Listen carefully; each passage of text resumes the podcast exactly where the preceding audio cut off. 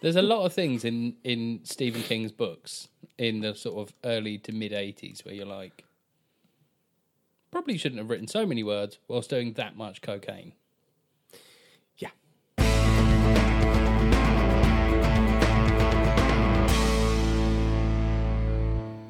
Hello and welcome to the Omcast. My name is Dom. As one half of the Omcast, I'm joined by Tom. Say hello, Tom.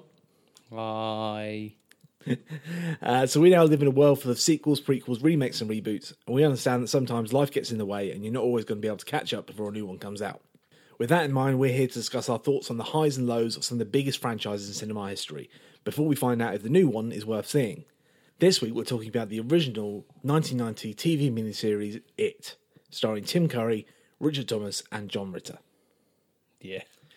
I didn't realize it was John Ritter until like like it just after he had the first couple of scenes, and then it suddenly clicked. I'm like, wait a minute, is that the is that the dad from Eight Simple Rules? Like, oh, it is. Ah, and then he's like, ah, because if anyone doesn't know, that John Ritter, the actor, um, sadly died quite Yeah. young. Um, like whilst he was making that sitcom Eight Simple Rules, Yeah. and they actually wrote him out of the show, and it was a whole thing, and that's kind of like what he's known for now. for, Yeah. which is For sad. dying. He's known for dying. He also Um, plays um, JD's dad in Scrubs. Yes, he does. Written out in a very similar way. Yeah, no, he does. Yeah.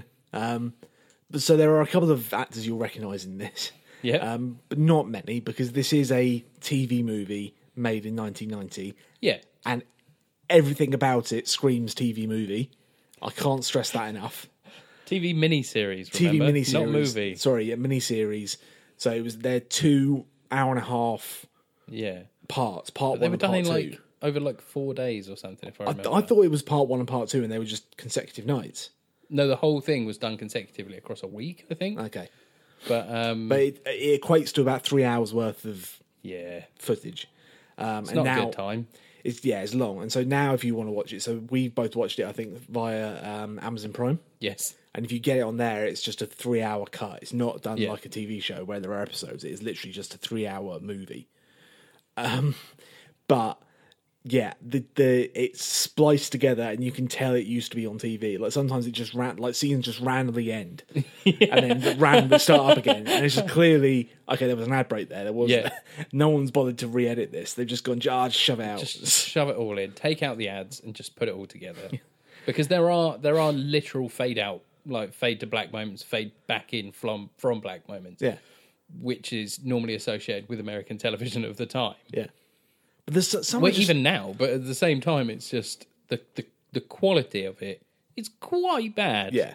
Well, I don't know. There, there are certain parts of it where like the quality does jump up, and we'll talk about it. But before we get too into the text of the film itself, you need to talk about your relationship with it because you've got a very. This is the first time I've ever seen this version of it, so I'm completely new to this, and it was you know I had fun with it. You've got a different stance, to say the least. Yep. So tell us the story.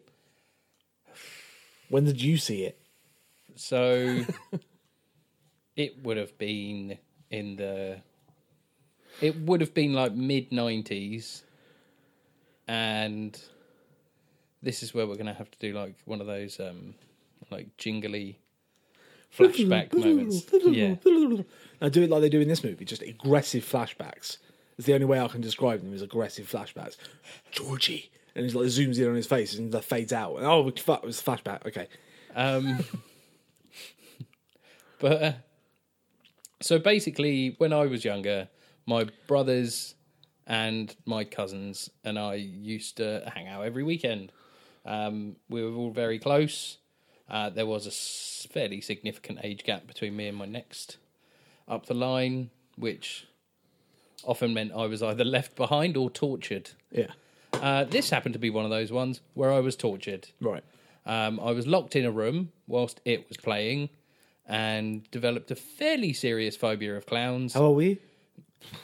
Probably must have been about nine, Okay, maybe 10. Developed a fairly serious phobia of clowns.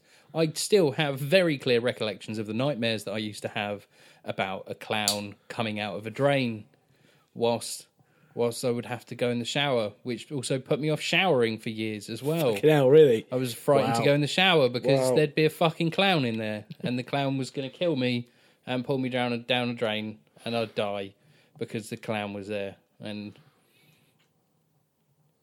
yeah, honestly, and I'm not overstating this in any way.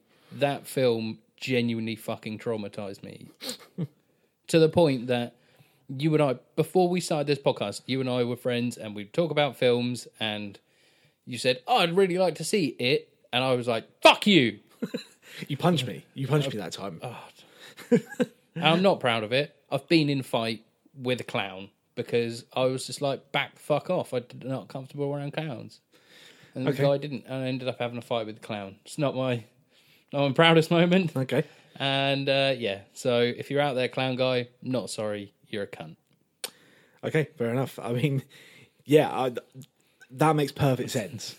Honestly, all everything you said, and you, you, it's not a unique thing. I'm sure there's plenty of people who were fucking terrified by this movie mm-hmm. and Tim Curry's Pennywise mm-hmm. in this film, and he is fucking freaky. to, to and genuinely to the point that I'm now 34 years old and have trouble be still to this day have trouble being around clowns and I could barely watch that film. Anytime there was a point that he was appearing on screen, I would cover it. My phone would go in the way, my book would go in the way, my laptop would go in the way, something would go in the way so I could hear it mm. because it's inescapably Tim Curry's voice Yeah. but at the same time, I still can't look at it. See, I had a very opposite reaction to it. So basically, for me, I, I really, the first version of it that I ever saw was the new one, the, Mm-hmm. the 2017 one with uh, is it Bill Skarsgård. Bill Skarsgård. Bill Skarsgård playing Pennywise and that bunch of kids and that whole thing. So now going back and watching this one for the first time this week, I'm like com- I'm watching for the Pennywise stuff because I'm looking to try and compare and see what's different. What's it's kind of like again you think of it like the Joker almost in a way. It's like who did a different interpretation of Yeah. it. This and is and it is very similar in terms of you know their clown characters. One was eighty nine and ninety, and they're very comparable. And obviously the material is exactly the same, and you have certain scenes that are exactly the same. Um, but I think yeah, Tim Curry, as much as he is scary, I get that he is by far the best thing about this three hour. Oh, God, movie. yeah. Like he lit every time it like I had the opposite reaction to you whenever he turned up on screen. Whenever he turned up on screen for me, I was like transfixed by it Mm-hmm. because it's not only not only his performance, but also I feel like the filmmaking sort of jumps up a notch. Yeah. when he turns up and they get to do some of his like the visions that the kids have when they see the, the Yeah. clown. Like the the one that really stands out that I remember is um the, the shower scene Yeah. with Eddie, and it's all the sh- he's having the shower in the um in the school gymnasium, and then suddenly all the shower heads start coming out from the walls, and then they have this weird claymation thing where Pennywise pulls himself out of the It's stop motion. yeah, it's like stop motion, but like that is far more visually interesting and like and innovative and cool to look at than anything else in the movie because the other two and a half hours is just trash. bad actors acting badly Yeah. in cheap sets, like just like saying their lines and just and it's just like painful to watch at some at points. This genuinely, when I was watching this, there were points, and I was like, because of, because of like you say, because of the how poorly made it is, and because of how shit everything is in it, it came across like a really just really cheap, like kids show. Yeah, and because it was like between adults and kids, it, it came across as like like a goosebumps, um, sort of "Are you afraid of the dark?" Yeah. sort of vibe to it. But then every now and again, somebody swears, and you're like, "Yeah, this is supposed to be an adult film." yeah, but that's the thing. Like every now and then, someone swears. Well, not an adult film, but Yeah. uh, adults. Yeah. Um yeah, like like you say, there's either a swear word or something, or or it's one of the like horrific scenes. Yeah. Like another one where like I think of is the scene where the, all the adults all get back together again, and they're in the Chinese restaurant, and then, then all their Mm-hmm. um, fortune cookies, yeah, and that's genuinely horrific. Some of that shit. Yeah. like he's got like the, that fetus fucking like the, the bird. bird, and then there's one of them that bursts open and there's an eye inside it Yeah, and shit like that. And again, that's when they're being creative and cool and they're using like practical effects Mm-hmm. and everything else around that is just people talking and not doing it very well for the most part. yeah, and that's the thing. And like, what, one thing that really got to me about this is that there are some people in there that are genuinely quite good actors. Yeah. Like you say, you've got like Ritter, you've got Annette O'Toole, you've got the guy. um Fuck, I've forgotten his name now. The guy that played fucking John Boy Walton from the Waltons, but Yeah. like, and then like the kids as well. Seth Green is Seth Green, I think, is the best by a mile. And Like, when he when he turns up, so Seth Green, for those of you that know, he's the guy who was in like Austin Powers and he did loads of voices on um, he's the guy behind Robot Chicken. Robot Chicken, yeah. And so and he like he turns up and he's like halfway through as well. The first one, like he hasn't, he's not in it for ages, and then suddenly he just turns up. And the minute he turns up, there's suddenly there's so much more energy on screen. Yeah. he just lifts all the kids and just like It's quite jarring as Yeah. well because it's it's the the the caliber difference between anybody else that's on screen and him at the time yeah. Comes across as really really jarring. And you can tell, like, if you could, like, even if we didn't know anything, if you were to go back with no prior knowledge at all and go, right, out of all these kids, which one's going to be, like, no, yeah. well known in the future, you'd pick him out easily. Um, he's got more energy than anybody. He's got more presence than anybody. He delivers things in a different way. He's got, well, he's got presence. He's five years older than the rest of them. and the, the ages are all over the place because I swear to God that Eddie Kaspbrak is like six. like, what Well, that's yeah, because that's the thing. Like, I mean, you're reading a book at the moment. Eddie Yeah. is the one that's always mistaken for being like a young young child, Yeah, rather than like an eleven year old or whatever he is. yeah. Um, but yeah, fuck, it is it is a bit of a slog, and I mean, to sort of for for anybody that's not aware, uh, it feels a bit strange, but for anybody that's not aware of the story, it's it's quite complicated as well. Uh, kind of. It's, but Like the, this this not so much. The book and the book is significantly more complicated. Yeah, but I think what's interesting about the way they've done it in this one, as opposed to because a lot of what we're going to be doing here is comparing it to the new version, which Yeah. is going to be this two-part movie, Yeah. of which we've seen one, and the new one's coming in a couple of weeks' time. But what they've done, what they did with the 1990 version, is they actually had it follow the book a little bit more closely, in that it cuts between the adults and the kids Yeah. and having flashbacks, and so you see adult Bill, and then he flashes back, and it's a long extended flashback of what happened to his little brother. Yeah. Whereas with the 2017 and 2019 versions, the 17 one had there were no adults in it at all. It was Mm-hmm. just entirely set in the 1980s, and it was about the kids and their experience, and it was linear.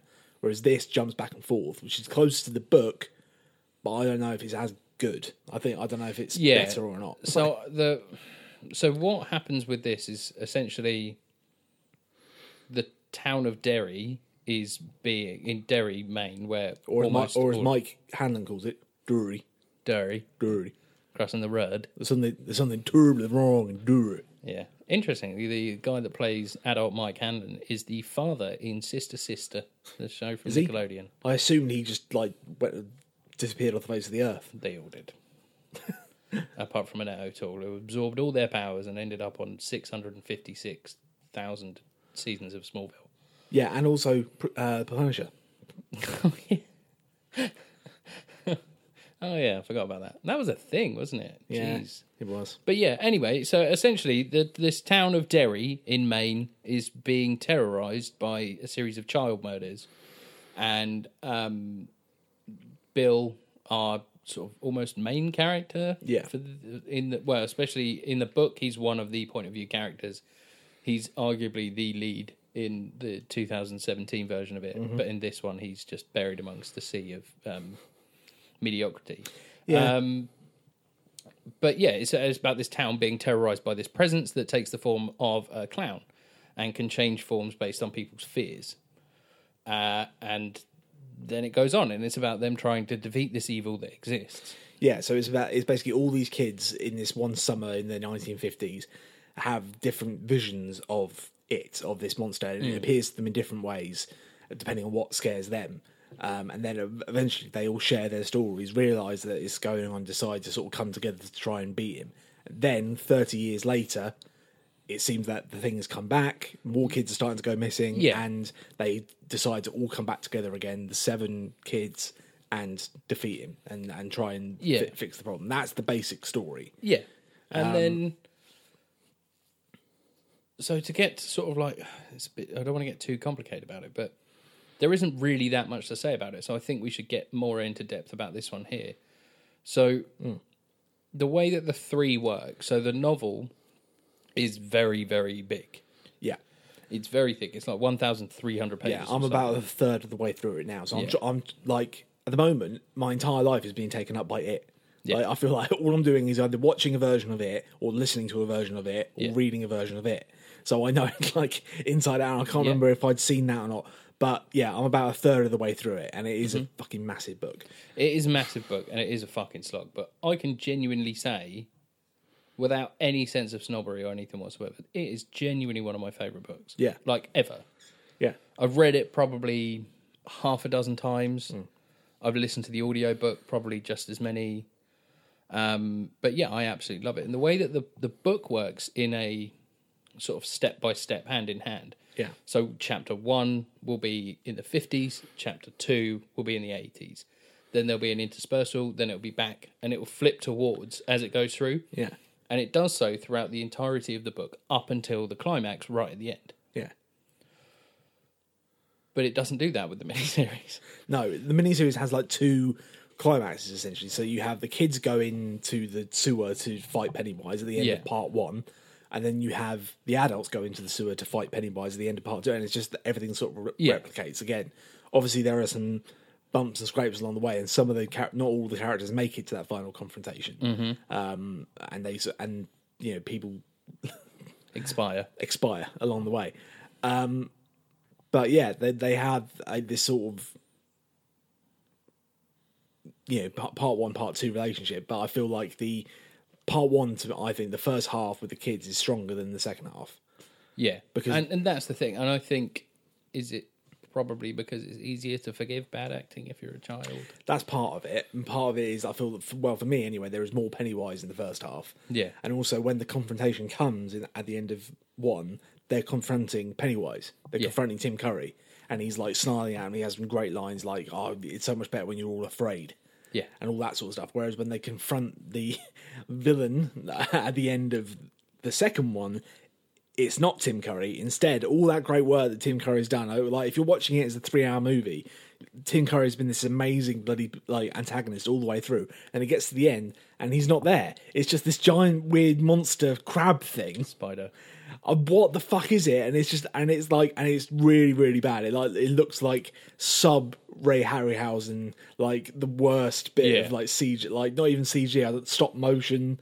But weird it's like shit. yeah, it's a combination of like marionette and stop motion and really really poorly rendered like composite shots. it's just it's really bad and like there are so many bits in that bit at the end that are just like huh? like the, set itself looks like it reminded me of the um, we did a escape room Oh, yeah. in Southampton it's like are they actually in an escape room behind a bowling alley right now because that's what it looks like That's where we were. That's, that's what I'm saying. Like it, like literally, like the the rocks and the skulls and everything. It looks so shit and fake. And then they look up and there's this weird matte painting of all these people hanging in a thread, like a spider. Yeah. And it's just like that's a, that's a weird composite thing they've just thrown in there. That, that's very strange. And yeah, it's because of that ending and the way it sort of just all falls in Yeah. on itself at the end. It kind of ruined the second half for me a little bit, and the fact that the actors are all terrible. They are really particularly bad. Um, like edit, like I mean, let's get into the characters a little bit. I mean, like people like um, so the guy who was originally Seth Green as the kid is now um, it's Richie Tozier, Yeah. and Richie Tozier is meant to be the funny guy. He's meant to be some sort Yeah. of like comic. In- Really funny, really charismatic. Is really interesting. People really enjoy him, and he's supposed to be this sort of semi, well, like mid-level successful radio jockey. Yeah, that's that's what's interesting. Like, yeah, again, in the book, he's a radio guy. In the film or in the 90 version, he's on TV. Yeah. which is a slightly different kettle of fish because he's meant to be a guy who does voices. Yeah. doing voices is his thing, so it makes sense that he would go on the radio. But I guess they got to change it up. But anyway, he's really just fucking unlikable. He's just an asshole. Yeah. He's an asshole. He keeps shouting about how he wants to go home and doesn't want to be there. Yeah. And he's just he's like he's meant to be like the endearing, funny guy, but there's nothing likable about him. And that's part it's partly to do with the script, but it's also to do with the guy's performance. Yeah. But ah. also like the woefully missed cast because like you look at Seth Green as a 15 year old in this and then you look at the guy that's playing the 40 year old version and you go Well, that's fucking silly, isn't it? Not a lot of them don't No. line up properly, and they've done a much better job of that. Even just from the trailers and stuff, they've done a much better job of that in this next version. Yeah. Like like having people like um, Jessica Chastain play the James older version. McAvoy, yeah. James McAvoy is like yeah. Yeah. You, you're nailing it with that stuff, but then yeah, with these ones not so much. I mean, they did all right with Bill. I think they did their. they- Yeah. he looks okay. I don't understand like Beverly. Like it makes me laugh Beverly because they keep getting, like they have the January embers. Um, Oh, yeah. postcard thing, and yet she has brown hair. Yeah. there are she had no In both parts. In both versions of her, she doesn't have like red. She's meant to be like a stunning redhead type thing, but Yeah. she's not. Like, No, not not at all. and yeah, she's she's terrible, and like oh, there are so many weird things going on in this movie. Like the, the, it's the weirdness that freaks me out with it most. Like right, particularly around there's a couple of scenes with women that freak me out. So Beverly, she has this whole thing with her abusive husband. Yeah. which is fucking awful to watch. But it's another example of just awful exposition just thrown out Yeah. because he goes, "Oh, you, you know, you've forgotten your lessons. It's been too long since last time." So he has to spell it out to everybody. Yeah. Um, I, see the other one that makes me laugh is when when um, Ben is with this woman and he goes, "You know, I used to be FAT."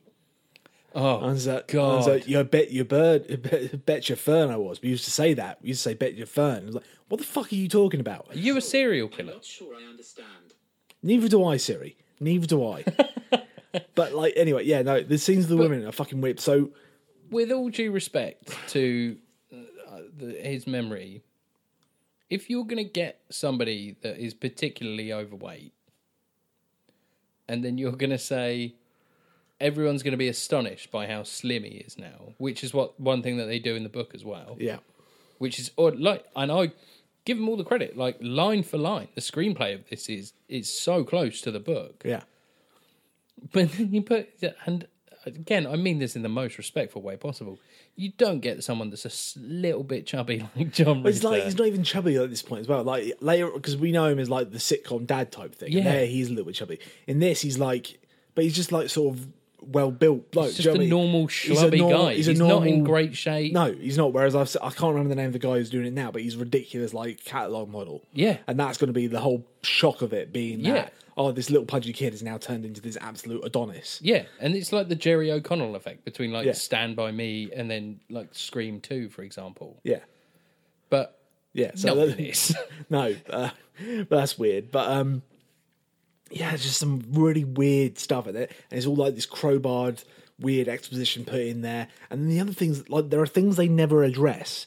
So like Beverly and her relationship with all the boys, which I know is a whole thing in the book. And we don't necessarily need to talk about that, hmm. but in this film, it's really fucking strange. It's really fucking strange. So she like she turns up when they all get back together again as adults, and she goes, "Look at all these handsome men," then faints, hmm. then wakes up and immediately kisses Richie yeah like on the lips, and is like, "It's a little bit weird, but okay, all right, fine." Then she goes around, hugs everybody. Then she sees Bill, walks over, and just full on like just gets off with him, like full on like Yeah. slunk, and to a point where it cuts to see Mike's reaction because they're a little bit uncomfortable about it. And then it's never addressed ever again. Nope. They're like, then after that, they have the, the conversation about oh, who's married, who isn't, and they're like staring longingly at each other across the table. and then they, again, never addressed. And then there's the whole thing with her and Ben, where she goes, "I knew it was you who wrote the poem," Yeah. and then and then they they ride off into the sunset together. But it's like, what the fuck is going on here? It's really strange. it is bizarre because so one thing I would say about the book is that so there is a definite sort of relationship triangle between Bev, Bill, and Ben, Yeah, and um, it's one of those things where you're like, okay, so this is like them coming into like adolescence, and then there's okay, yeah, she's she does sort of sort of have a love for Ben because she sort of recognizes like his spirit and his soul and his heart and blah blah blah blah blah. But she's really into Bill because he's the strong, he's the leader, Yeah, he's the one that leads from the front. Bill's an interesting character because he, yeah, he's he's meant to be the leader and the one they all look up to and they all love. And then there's also this whole thing about him having this stutter Yeah. throughout the whole thing, and it's kind of this like they all idolize Bill. Mm. For, for, for- and I don't quite get why yet. Maybe I'm just I'm reading the book at the moment. And I haven't Yeah. quite- like they all like you hear from Richie's point of view, and it's like Bill was the best of them. God, I wish I could be like Bill. Yeah. And I was like, but why though? What's, what makes him so much better Yeah. than everyone else? I don't understand. Yeah, Um, and that's the th- the thing is, it's I don't want to spoil too much of the book for you, but at the same time, like there is this thing because Bill is always the one that rallies everyone together. yeah. Bill's the one that can sort of stand there and when. And when they say, you know, hey Bill, you don't always stutter. This is the, these are like these really driving moments. Yeah, when he's telling everyone when he's taking charge. And, Yeah. yeah, and like so he's got this presence and like can sort of command a room, so to speak. yeah, Um, but at the same time, they don't really do anything about it with this. They sort of use a couple of expository lines, whereas in the twenty, well, we'll get to that in, in, the, in that episode. next week. Yeah, But but in the book, yeah, it goes into a lot more depth, and you see his leadership, and you see how he sort of pulls everyone together and sort of brings everything up, yeah. and how everyone's got like this respect for him. I mean, they do they do have a couple of moments in this. I like the um the bit yeah where he's helped me because it makes it it's personal for him because he lost his brother. Yeah. and that's one of the most iconic scenes right at the very beginning, which I'm sure fucked you up. Is Uh, Georgie and um, Pennywise in the drain? Yeah, I don't really No, remember so much about that bit. The main thing that really stuck with me is, um, is the the bathroom scene. But was the real thing that got me and was just fucked me over. but yeah, that's Bill. And we talked about Richie. We talked about Bev. But you, one of the things that I would say about Richie as well is that there are flashes of like the charisma, and like as much as Seth Green is putting in the best performance of this film, hmm. there are still points in there where you're like, "All right, Yeah, come on, man! Like you're better than you can do this. You can do this. You can do this." And you've seen like him be great earlier on, and then it just drops off, and then it picks up, and then it drops off, and then it picks up. And I think it is a bit disappointing. But again, saying about the like the older one, it's just fuck me. That guy was bad. yeah. He's an arsehole. Got no presence to him They're all whatsoever. and they're all and like the the old constantly shouting at people. yeah the, the, like the older Eddie is bad as well. Oh, like he's like really like and, like, and you know what we Shrinking Violet. We've seen him in something recently as well, which I didn't realise until it finally clicked the other the other day. I looked him up on IMDb, but it was a film we reviewed about two weeks ago. Okay. He was Calvin Candie's lawyer. Fucking hell. That's him. Was he really? That's who he is. Yeah, he's the guy who makes out the receipt and is like Calvin Candie's Really? right man. That is the guy who plays the adult version of Eddie Kaspbrak in this. Well, I'll be dang. So that's what happened to him. Um, he disappeared for however many years, and Tarantino brought him out of the woodwork for like Jesus. a little bit part, and then fucked him off again. Um, so that's him. Bill is just fucking awful. He's the that like when I first watched it, and we just had this scene where they introduce him, and he sat at his typewriter, and he's then it's like his internal monologue. Like, yeah. he walks across the, the misty plain and then he, he buttons his coat and then something comes out and then like like it's all going on in his head and then he just goes yeah yeah like that because he knows that because he's like so impressed with his own writing he's like yeah that's good. Oh yeah yeah. But he's like he's the most 90s man I've ever seen in my life. He's Oh, got God, he's yeah. got ponytail. He's got like this like shirt tucked into his stonewashed jeans. And he's and these giant glasses and he's just the worst. Although I still think forget all the um, main cast members, the lucky seven as they're called in this, rather than Losers Club for some reason, and forget all the kids. The worst actor in the entire thing is Audra, Fuck. his wife. Forgot she was even in it. Oh my god, she's fucking awful. She's the worst. Bill, what's going on? You must tell me, Bill. Why are you stuttering? Bill, Bill, this is crazy. It's crazy. It's crazy, Bill. It's crazy. I don't know how to answer the phone unless it's Greco. and then I think possibly the creepiest and most off-putting scene in the whole thing, mm. outside of Tim Curry, is the scene with Greco, the producer. Uh, isn't yeah? He's like this really greasy guy. Right? Yeah, and like, he's doing some weird, like I think he's trying to do an impression of Anthony Hopkins or something. And like at one point, he talks about No, don't turn don't turn a friend into a violent enemy that could crucify you at any cost. Like that. It's like, what the fuck? Who wrote that? Who wrote that for him to say? That's fucking awful. Like a violent enemy who could crucify you at any cost. Jesus. That's what he says to her about her wanting to go and go after her husband because they're making a movie and she can't leave the set. Don't Yeah. even think about leaving. Don't turn a, a friend into a violent enemy. That's what he says to her. Like that is arguably like more disturbing and like fucked up than anything else. No, that was I wasn't paying attention during that bit. Clearly, Clearly not. but fucking hell, that was awful. Um, but yeah, I just didn't like. The thing is, like, there's so much of this that is without again getting into too much spoilers. There is so much of this that is so so close to the book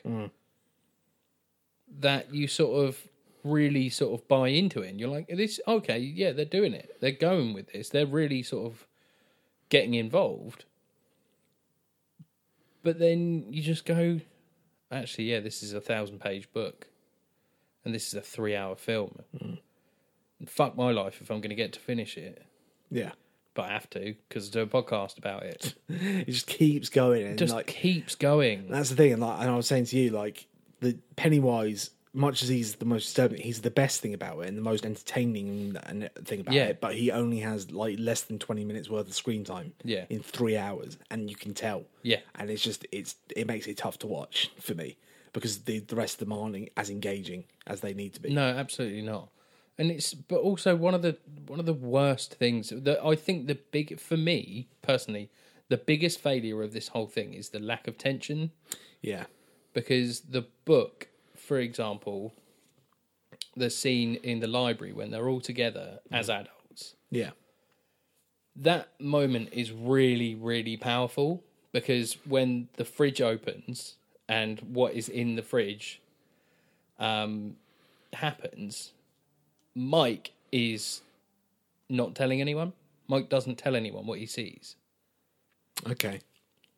so Mike is like holding this all in and Yeah. hold it and trying to sort of like keep calm about it. And it's not the first time it's happened to him, and he doesn't know. Like he kind of knows what's going on, but he doesn't. And then people gradually start to catch on, Yeah. and things start happening. Okay. But in this, it's done in just such a woeful way. That's the thing. There are just- there are so many things, and that's a prime example of it, where things that are meant to be dramatic or or whatever, like just I laugh at them. Yeah. I just I just find them funny. It's just like this is ridiculous. Like anything involving the bike.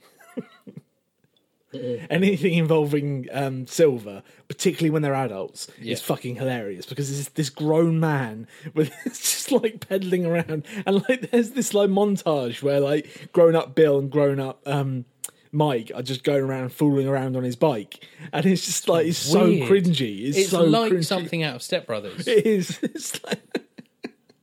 And then there's the the scene right at the very end of the movie, which is again Oh, meant to be this like like lift, and that's the thing you end you end with. Bill Denbrough races the devil. Come on, beat it, beat it, beat it, beat it, beat it, Audra, beat it. And it's like, who gives a fuck about Audra? He clearly fucking doesn't. He never mentioned the fact that he was married at any point. Like, No. then, like, so at one point when she turns up and Pennywise calls her Mrs. Denbrough. Yeah. So it's like, yeah, she's clearly meant to be. Keep going in the book. Yeah. Um, because yeah, it's fucked. But like you say, there are these moments which are just completely reduced, and there's like the scene in the scene where Eddie's confronted by the pharmacist, young Yeah. Eddie, and he's told, like, and I mean that is almost verbatim, word Yeah. for word, what happens in the book. Eddie is told that the asthma inhaler that he has is Hydrox. It's Yeah. Hydrox spray to control his asthma. And the problem is, is his mother has, I don't know, like Munchausen's by proxy or something. And so she is making her son ill or is convinced that her son is always ill Yeah. to the point that Eddie has to go and get this prescription.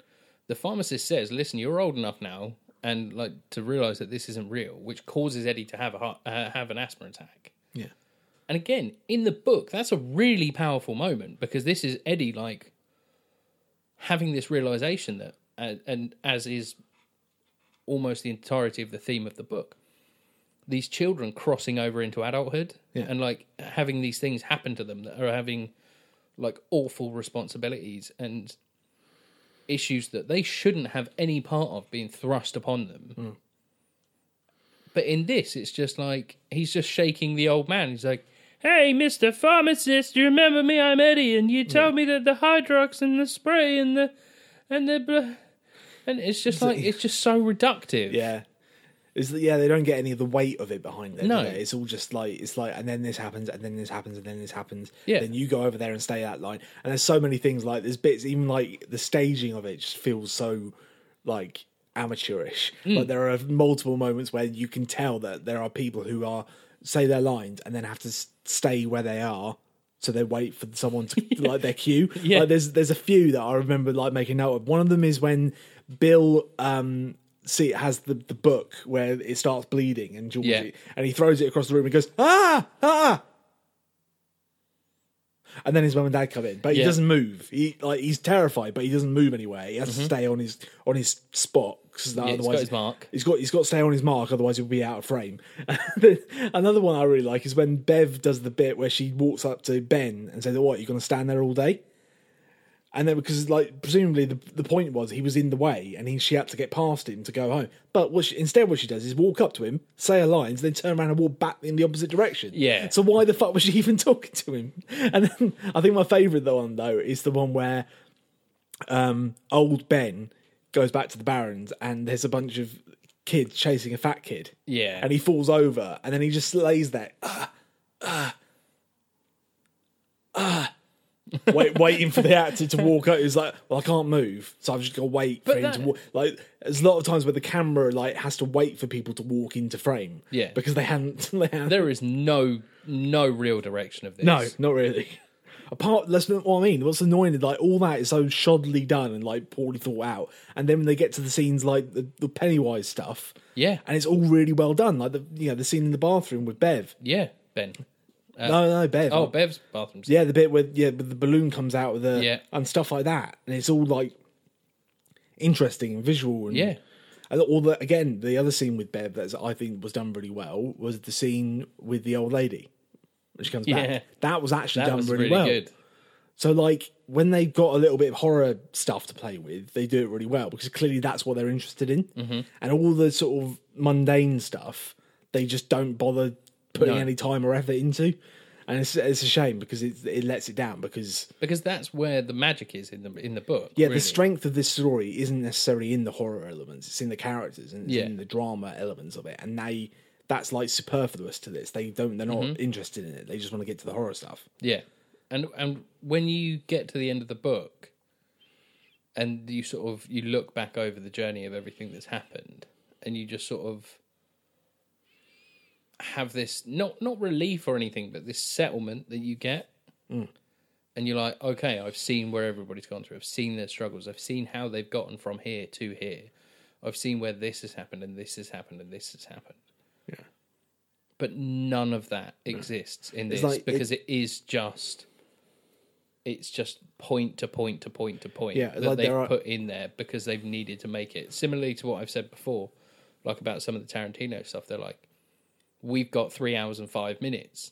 Fill it. Yeah, and it's a shame because that like some of the changes and things they do from the book, even the ones that I'm aware of, having not even finished the book yet, but like they they're skipping over some of that subtext and some of that meaty stuff that you could delve Yeah. into. So like I think about both with Bev and with um, Eddie, they end up marrying or getting with people who are very similar to Yeah. in Eddie's case his mother, and in Bev's case similar to her father. He's a man Yeah. who beat, and they do. There's the like a very brief mention of that. She says, "I mar- I fell in love with a man who's exactly like my father." Yeah. But Eddie, on the other hand, they completely write it in a completely different way. So instead, he's still living with his mother when he's forty, Yeah. and it's just like, well, you've missed the point. There's there's a whole thematic thing about like this Oedipus complex. And you end up marrying people who are just like your parents, Mm-hmm. and that is a whole point. That's I assume is going to be a major issue in the book. That's explored in a bit more detail to Yeah. a certain extent, anyway. Yeah. within their you know internal monologues.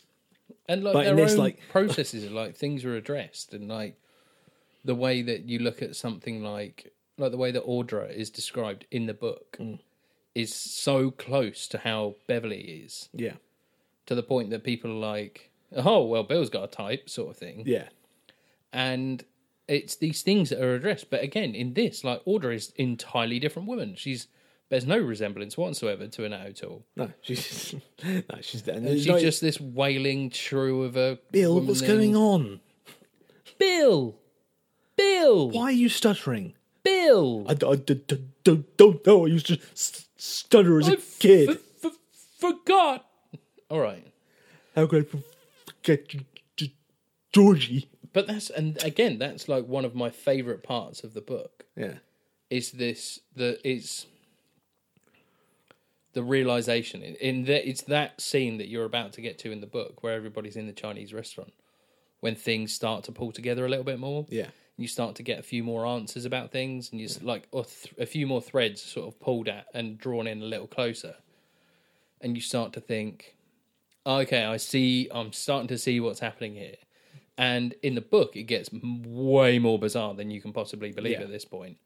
But at the same time, it all kind of fits. yeah, And when you get to the end point of where these all lead, you're like, okay, yeah, this is fucked. Yeah. Like, this is just fucking bananas. yeah. And I feel like, from what I understand and the way it's written, is that the the, the sort of the battles and the things they go through are a lot more like cerebral and like like it's all going on in your head and it's all going to be a bit more Yeah. like freaky. Whereas with this. They, they have to make it tangible and real, so they end up making things like the monster at the end. At the Yeah. end, they just fight a big monster. Yeah. and that's it. So I feel like yeah, it, it's stuff like that. They they can't, they don't have the capacity to do it on screen in the way, and it's not as visceral again as the 2017 version. No. Like in 2017, like it's it just shows how horror has sort of changed. I guess. Yeah. is that it's a lot more you know, visceral and real, and like you see shit happen. Mm-hmm. Whereas with this, is like it's all it's project it's in your mind. It's the Jaws paradigm. It's Yeah. the well, yeah, what you can imagine is far more scary than Yep. And to a certain extent, you know, there's not. I wouldn't say that either one is better necessarily in terms of an, our approach to horror, but the 2017 version is a better version of this story. Oh yeah, it's a far better version. Like, and especially in the way that it's been uh, adapted, is far far superior in the 2017 because it does take out a lot of like the junk. It does take out, yeah, uh, in and sadly, it does take out a lot of the development. But it's been Andy Machete. I think it's I probably crucified his name, but um, has like made this to be like this really powerful like young adult film Yeah. or this sort of coming of age drama that is sort of framed with this monstrous clown that Yeah. seems to be terrorizing the town Yeah, which is what it was always intended to be. Yeah. that's the, that's closer to the spirit of what the book was meant to be than this train, you know, um, 1990 version. yeah it's uh, yeah and it's again like running the risk of like spoiling things which i don't want to do because i don't want to spoil what happens in it chapter 2 which we'll get to when the f- when that film comes out but there are things that literally happen page for page word for word in the tv miniseries that don't happen in the 2017 one but it's no weaker because of it No, and like the the scene with like Eddie's. Uh, I go back to Eddie again because he's one of the more front of house characters in this. Wh- What does what does he see? Is it the that Stan that saw the mummy? What does Eddie see? It was Richie that saw the He's a leper. But did he see that in the miniseries? No, Because he No, in the sees the, the leper is in both the 2017 and no. The In book. the, in the miniseries, Eddie is the one in the shower, oh yeah, which is that's completely made up. That scene. that's completely new. It's completely new, but it's also one of the best scenes of this TV series. yeah, So do you know what I mean? It's one of those weird things where like that it's it's such a good central core idea that you don't necessarily have to be 100% word for word faithful to the book. Hmm. It's like this idea of this clown terrorizing children and making them scared. Like you can do more or less whatever you want with that. The fact that it's not exactly it's the same with like Mike. Again, in neither version do we see a version where he's terrorized by a giant bird.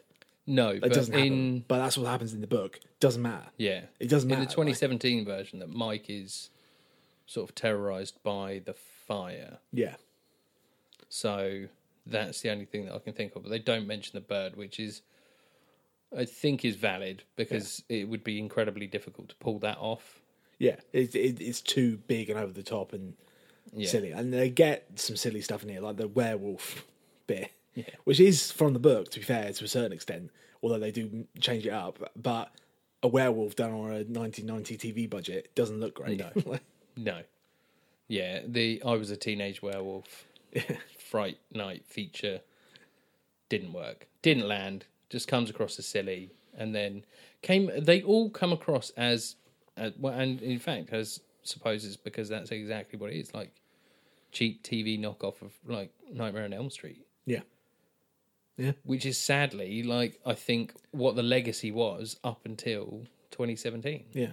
Well, I don't know. I think that yeah, like like I was saying, doing my sort of research around this, there are there's a documentary being made about this at the hmm. moment, which I'm going to try and get hold of. But there is a sort of cult, it is a bit of a cult following for this version hmm. of it, and there always will be. I think a lot of that is to do with Tim Curry and his performance, and Yeah. there'll be a generation of kids who, like you, were completely fucking traumatized by Yeah, it. God, so oh, I God, think yeah. that's the legacy of it. That's the thing that people remember. People don't remember the two and a half hours of bullshit that we've sat through this week. So what we're telling you is probably don't, bother. Don't bother. Maybe watch uh, like the best of Pennywise on YouTube or something. Like there, there's like a couple of great scenes. The, yeah, the drain scene, uh, the scene in the showers. I think the scene with Pennywise in the um, in the library with Richie is great. Um, and yeah, those are the best bits. But you don't need to sit and watch three hours worth of No, don't do it to yourself. bad, bad acting. We did it so you don't have to. So you can probably Get skip. the audiobook and spend 36 hours listening to that. Yep, do that. That's Um, far, far better than watching three hours of this shit. Absolutely. Um, and in the meantime, so we're going to move on next week and talk about what we I think we've both already considered to be the superior version. Yeah. The 2017 It, um, and it is just It Chapter One, just with the kids. A different way of telling this story, but I think probably a better way. But we'll talk about that next week. Yeah, definitely. Um, I think that kind of wraps it up. Yeah. So, yeah, I mean, with let us know what you feel about it. I mean, we're on the socials with the Omcast Pod uh, on, uh, well, so the Omcast Pod at gmail.com if you want to drop Yeah. us a line, or you can find us on Facebook, Instagram, and Twitter Hmm. with the Omcast. Go on there, give us a like, give us a share. If Yeah. there's anyone out there that you know would think would would appreciate this, you know, let them know and Yeah. get them to download it and give us a listen. So one thing I would say is if you agree with me and think that um, you, you know clowns are the worst, um, vote for my opinion by giving us five stars on iTunes. And Dom, If you agree with me and feel like this is boring as fuck, but I can't wait for the clown to turn up again. When's the clown? Send in the clowns. Send in the clowns. Those laffy, daffy clowns. Don't. It's the Krusty comeback special. don't ever send in clowns. so drop Um, then, everyone. yeah, out. if you agree with me, then give us five stars on iTunes as well. Um, we'll be able to figure out which yeah, one's we can see that. We can see it through the miracle of science and internet technology. Hmm. Which one that you'd prefer? Yeah. and just give us a review as well if you want. Yeah. let us know what you think. Give us a comment in there if you want us. To, we can see them all. Uh, we know where you all live, so it's fine. All right. Thanks, guys. I'll see you next week. Bye. Bye.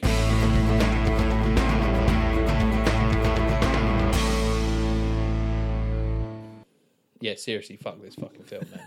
Absolutely fucking its stupid fucking face. Oh, they are. Oh, yes, Georgie. They float. They all float down here. it's fucked. Don't you want it? Don't you want it? Don't you want it? I love the fact that he's got like a, a New York accent. A weird, weird, Weird, like, oh, hey, buddy. How's it going? Like, It's fucked. do Like, you have Prince Albert in a can? You do? Well, you better let him out. I love no matter what Tim Curry's in, he does the Tim Curry laugh. oh, he's, he's fucking great. But yeah, fuck this film. Like, I'm never ever watching it again, and it's even this was too soon. After fucking thirty years or whatever it is. I'm sorry. I'm sorry. It's fucked. Like seriously, I had to explain to people like this is the genesis of my phobia of clowns. I had to watch it for the sake of our readers. Do you ever buy a house and then you have termites, and then you have to pay for your own termite people to come around, and then they come around and they just like to come in and do two giant mud pies in your thing, the alternate And and then they- Then they go in there together, and you're like, "What the hell's going on?" And then they then they call you and say, "Help! Help! My friend's foot is stuck in the bar, in the toilet." And then it turns out you get in there and he t- takes his foot out. It wasn't stuck at all. And then they just laugh at you, and then they just go running around the house and jumping on the sofa, and you try and mm, And join they shout in. turbo time. They try shout turbo time, and then you try and join in, and they said, "No, you're not part of the turbo team. You can't join in." Has that happened to you? Call me. Oh fucking hell! oh mate, like oh, I can't can't fucking deal with it. Um. Anyway, let's do So, yeah. a podcast. Yeah,